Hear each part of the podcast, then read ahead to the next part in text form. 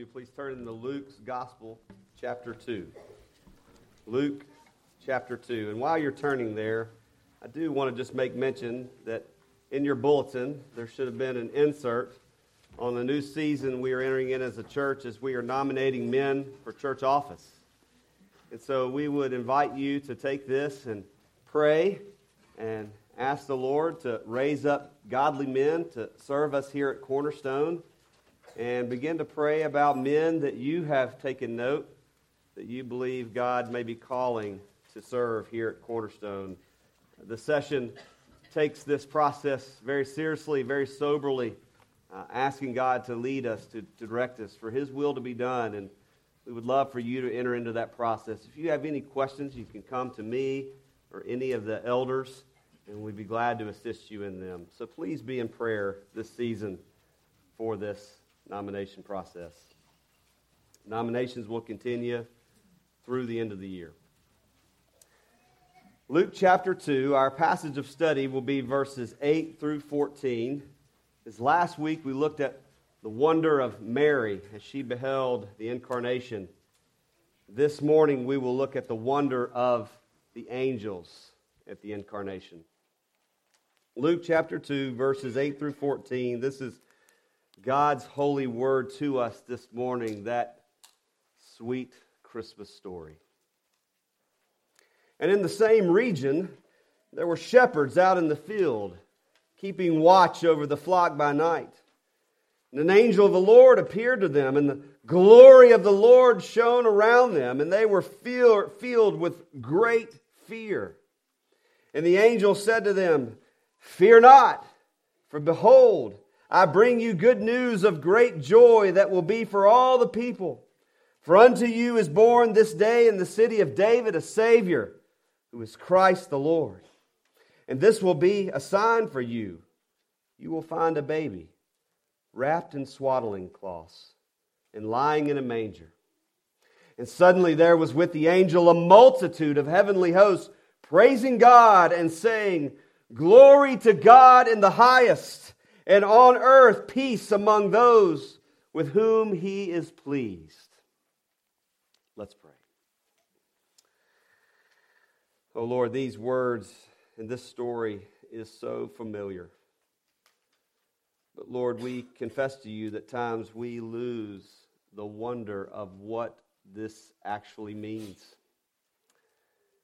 And so, Lord, would you lay the awesome wonder and mystery of the incarnation on our hearts once more, and may we respond like children in all of what you, O oh God, our Father, have done. And we pray this in Christ's name. Amen. When I say the word angel, what immediately comes to your mind? Uh, what visual representation of an angel just popped into your mind when you think of angels? Well, many of us have ideas of what an angel might look like or what an angel is, and if we honestly assess that, we would have to admit that many of our ideas come from literature and old art. In his classic work, see, uh, The Screwtape Letters, C.S. Lewis describes kind of the history and thought behind the, the look of angels this way.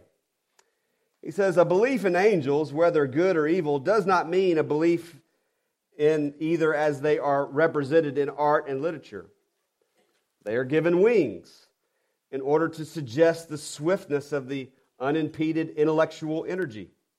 They are given human form because man is the only rational creature we know creatures higher in the natural order than ourselves, either in incorporeal or animating bodies of a sort we cannot experience, must be represented symbolically, as if they are to be represented at all. He goes on to say, in the plastic arts, these symbols have steadily degenerated. Uh, I'm going to mess this guy's name up. Fra Evangelico's angels carry in their face and gesture the peace and authority of heaven. Later come the chubby infantile nudes of Raphael. Finally, the soft, slim, girlish, and conciliatory angels of 19th century art.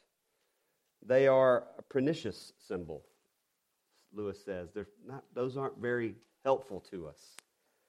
In Scripture, the visitation of an angel is always alarming. It has to begin by saying, Fear not. And that is exactly what the angel that appeared to the shepherds said to them Fear not.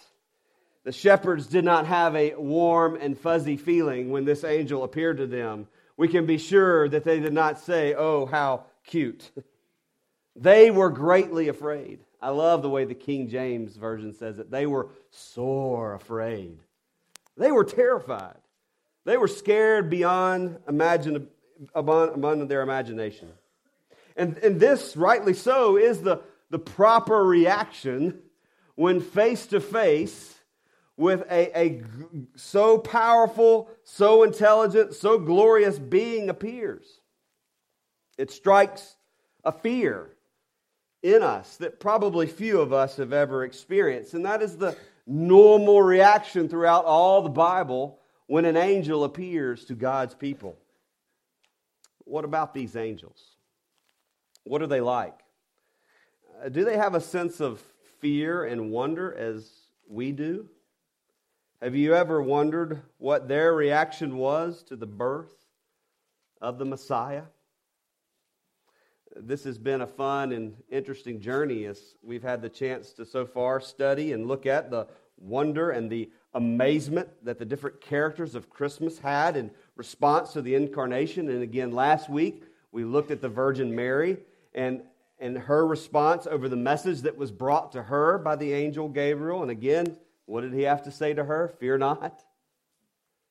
And this week, though, we look at these powerful beings and we look at their wonder at the Christmas story. But before we do that, let's look at and understand a, a few different things here. You know, what, what is an angel?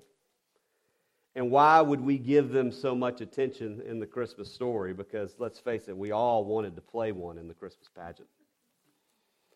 First, though, an angel is a messenger. An angel is a messenger, usually bringing good news from God. And angels exist, they were created for the glory of God and His purposes in the universe, in the cosmos, in the world. Angels are, exist to do the bidding of the Lord.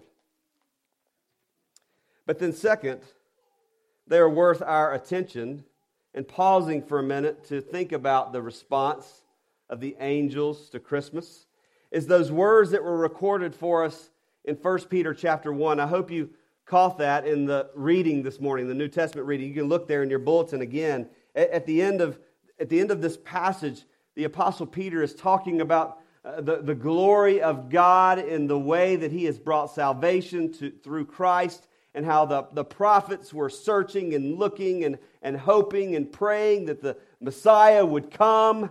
And then he did come. And then he has this, this interesting little phrase where he says, These are marvelous and wonderful things that even the angels cannot wait to see. I have this picture in my mind of these angels, you know, kind of peering over the, the, the, the God's plan and how is it going to unfold? How is God going to do it? Isn't it amazing that these powerful, uh, eternal creatures that God had created, that even they did not know God's will in all of this until Christ came? We must remember that angels, like us, they exist. They were created to glorify God. And even they can't wait to see how the plan of redemption was going to unfold. And so, as the gospel was realized, as it was coming to fruition at the, the birth and the life and the death of Jesus Christ, the, the, the scriptures record this amazing scene for us that angels looking at the plan of redemption unfolding and longing and wondering at the reality of Christmas. Paul records this same truth in the special role of the church and how, in real time in history, the incarnation was going to bring wonder and joy to the world, he records in Ephesians chapter 3, so that through the church the manifold wisdom of God might now be known to the rulers and authorities in the heavenly places. Think about that for a moment. In real time and real history, God chose the church, the people of God living on this earth to reveal his eternal plan of redemption. And even the angels got excited as this happened. Think about that for a moment. How much more should that affect us? If that is the angel's reaction, how much more should we be in awe at what God has done through the incarnation? May we never lose the wonder of the incarnation at Christmas. And so let's look closer at the wonder of the angels and what caused the angels to wonder at Christ being born. And I'm going to ask your forgiveness at this point. I'm, I'm from the South, and I'm a redneck at heart, and I have to watch my enunciation.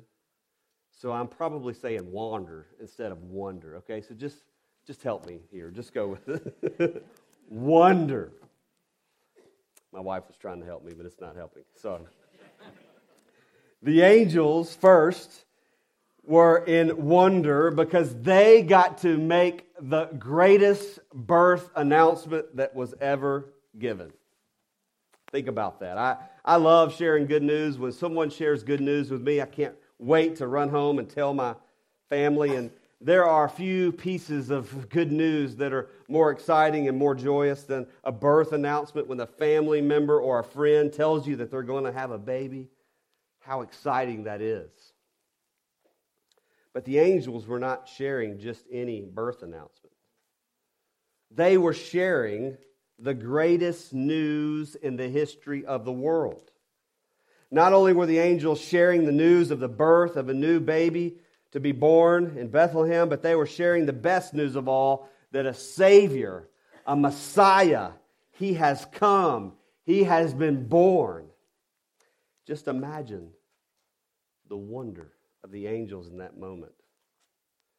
Perhaps God the Father pulled His troops of angels together and He told them, Go. Prepare the heavenly choir ready the earth and make this proclamation A Savior has been born, and he will save all my people from their sin and sorrow. Surely the angels knew the prophecies just like God's people did. Surely the angels knew that God was merciful, that he was holy, and that he was loving. Surely the angels knew the sovereignty and the goodness of the Lord their God, but what they did not know is how it was all going to come to pass. And so think about the dots being connected in that moment as God's plan unfolded. In Micah 5 2, but you, O Bethlehem Ephrathah, who are too little to be among the clans of Judah. From you shall come forth for me one who is to be ruler in Israel, whose coming forth is of old from ancient days. O little town of Bethlehem. The prophecy that the Messiah would be born in the city of David in Bethlehem. Check. Prophecy fulfilled. And then in Isaiah, for unto us a child is born, for unto us a son is given, and the government will be upon his shoulder, and his name shall be called Wonderful Counselor, Mighty God, Everlasting Father, Prince of Peace. The prophecy that a child would be born who would be the Savior. Check. Prophecy fulfilled. It was all there. All the promises were coming true, and what joy and what wonder the angels must have experienced in that moment. How much more should we look at the events and the message of Christmas and stand in awe of who God is and what He has done in real time, in real history, sending his one and only Son. The next thing that probably brought wonder to the angels was they got to sing the greatest chorus ever given. They got to sing the best song that could have been sung at that time. I've said it before, and I'll say it again. You better start singing in church. We're watching you. It's the one thing, it's the one of the one things that we will do here now on this earth that we will be doing for eternity. So you might as well get those pipes going now so that we can join in the chorus of heaven. We shouldn't say that we don't like to sing. Let's start singing because one day we will join in this chorus with the heavenly chorus, singing praises to the Lamb who was slain. Glory to God in the highest. J.C. Ryle says this The man who hopes to dwell in heaven should have some experiential acquaintance with the language of its inhabitants. Here it is, the language of heaven, printed right before us. Let's join in. If the shepherds weren't scared enough at this glorious being standing before them announcing this good news, imagine their reaction when the curtain of this world was drawn back and the heavens were opened before them, and a multitude of heavenly hosts were singing this song. Can you imagine? A multitude is the Bible's word for beyond able to count. It's a lot. And these were angels, troops and troops of angels singing glory to God in the highest. They were singing this new song. Why? Because the highest degree of God's glory was being unveiled in the incarnation.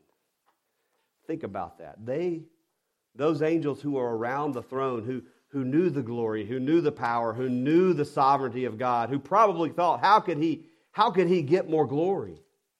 How could he possibly be more glorious than he is right now? And then this happens. One of the great traditions at many universities, especially at their sporting events, is to sing their fight song, either at the beginning or the end of a, of a victory.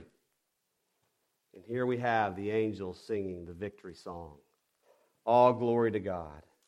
All glory belongs to God. They were echoing the great hymns of praise that God's people have recorded Praise the Lord. Praise the Lord from the heavens. Praise him in the heights. Praise him, all his angels. Praise him, all his hosts. The psalmist records in Psalm 148. And so the incarnation, it's all about the glory of God. Christmas, it's all about the glory of God. Life, it's all about the glory of God. You will not be happy. You will not be satisfied. You will not find your purpose in life until you wrap your mind and your heart around this truth glory to God in the highest. That's it. That is what it's all about. The angels were the first to praise God. The angels who had never sinned. The angels who needed no Savior. They did not need a deliverer. They were the first to give glory to God at the incarnation.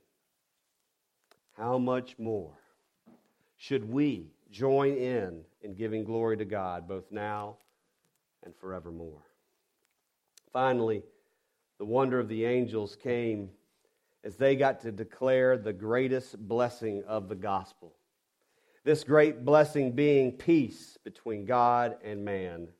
That is what they sang. That is what they proclaimed on earth peace among those with whom he is pleased.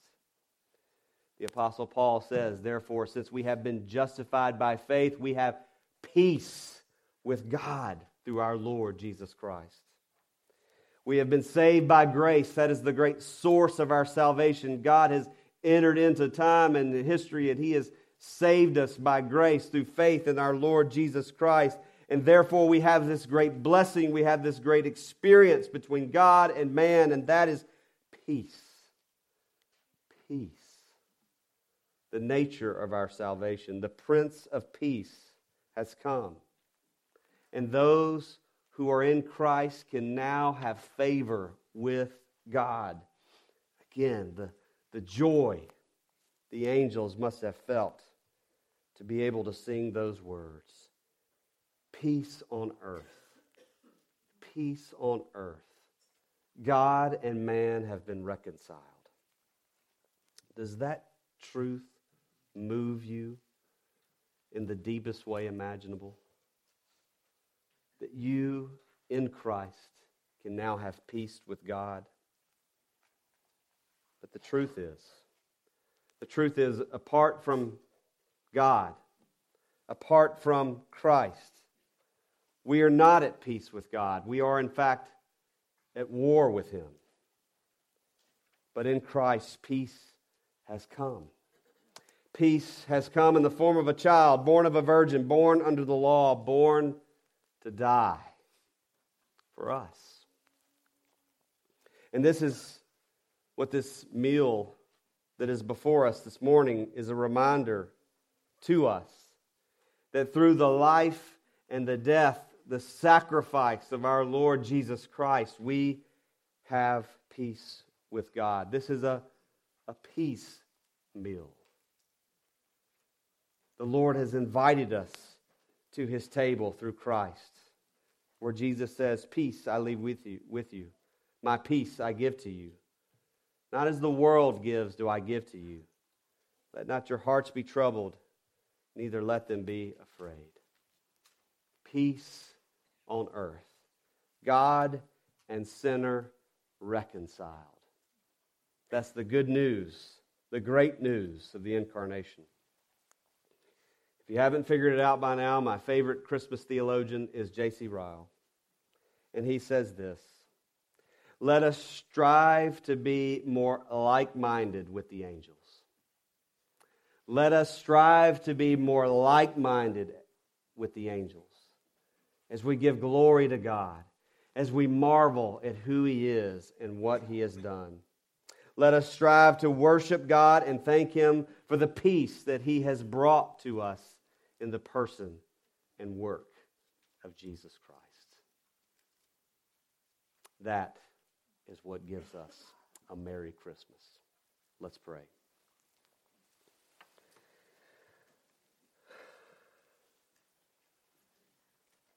O great God, highest heaven, whom the angels adore, who even the angels long to see your glory revealed in Christ. May we join with them in singing praises to you. May we join them in wonder, love, and awe of who you are and what you have done. O Lord our God, please let us not be unmoved at the miracle, the wonder, the beauty of the incarnation. May it change us.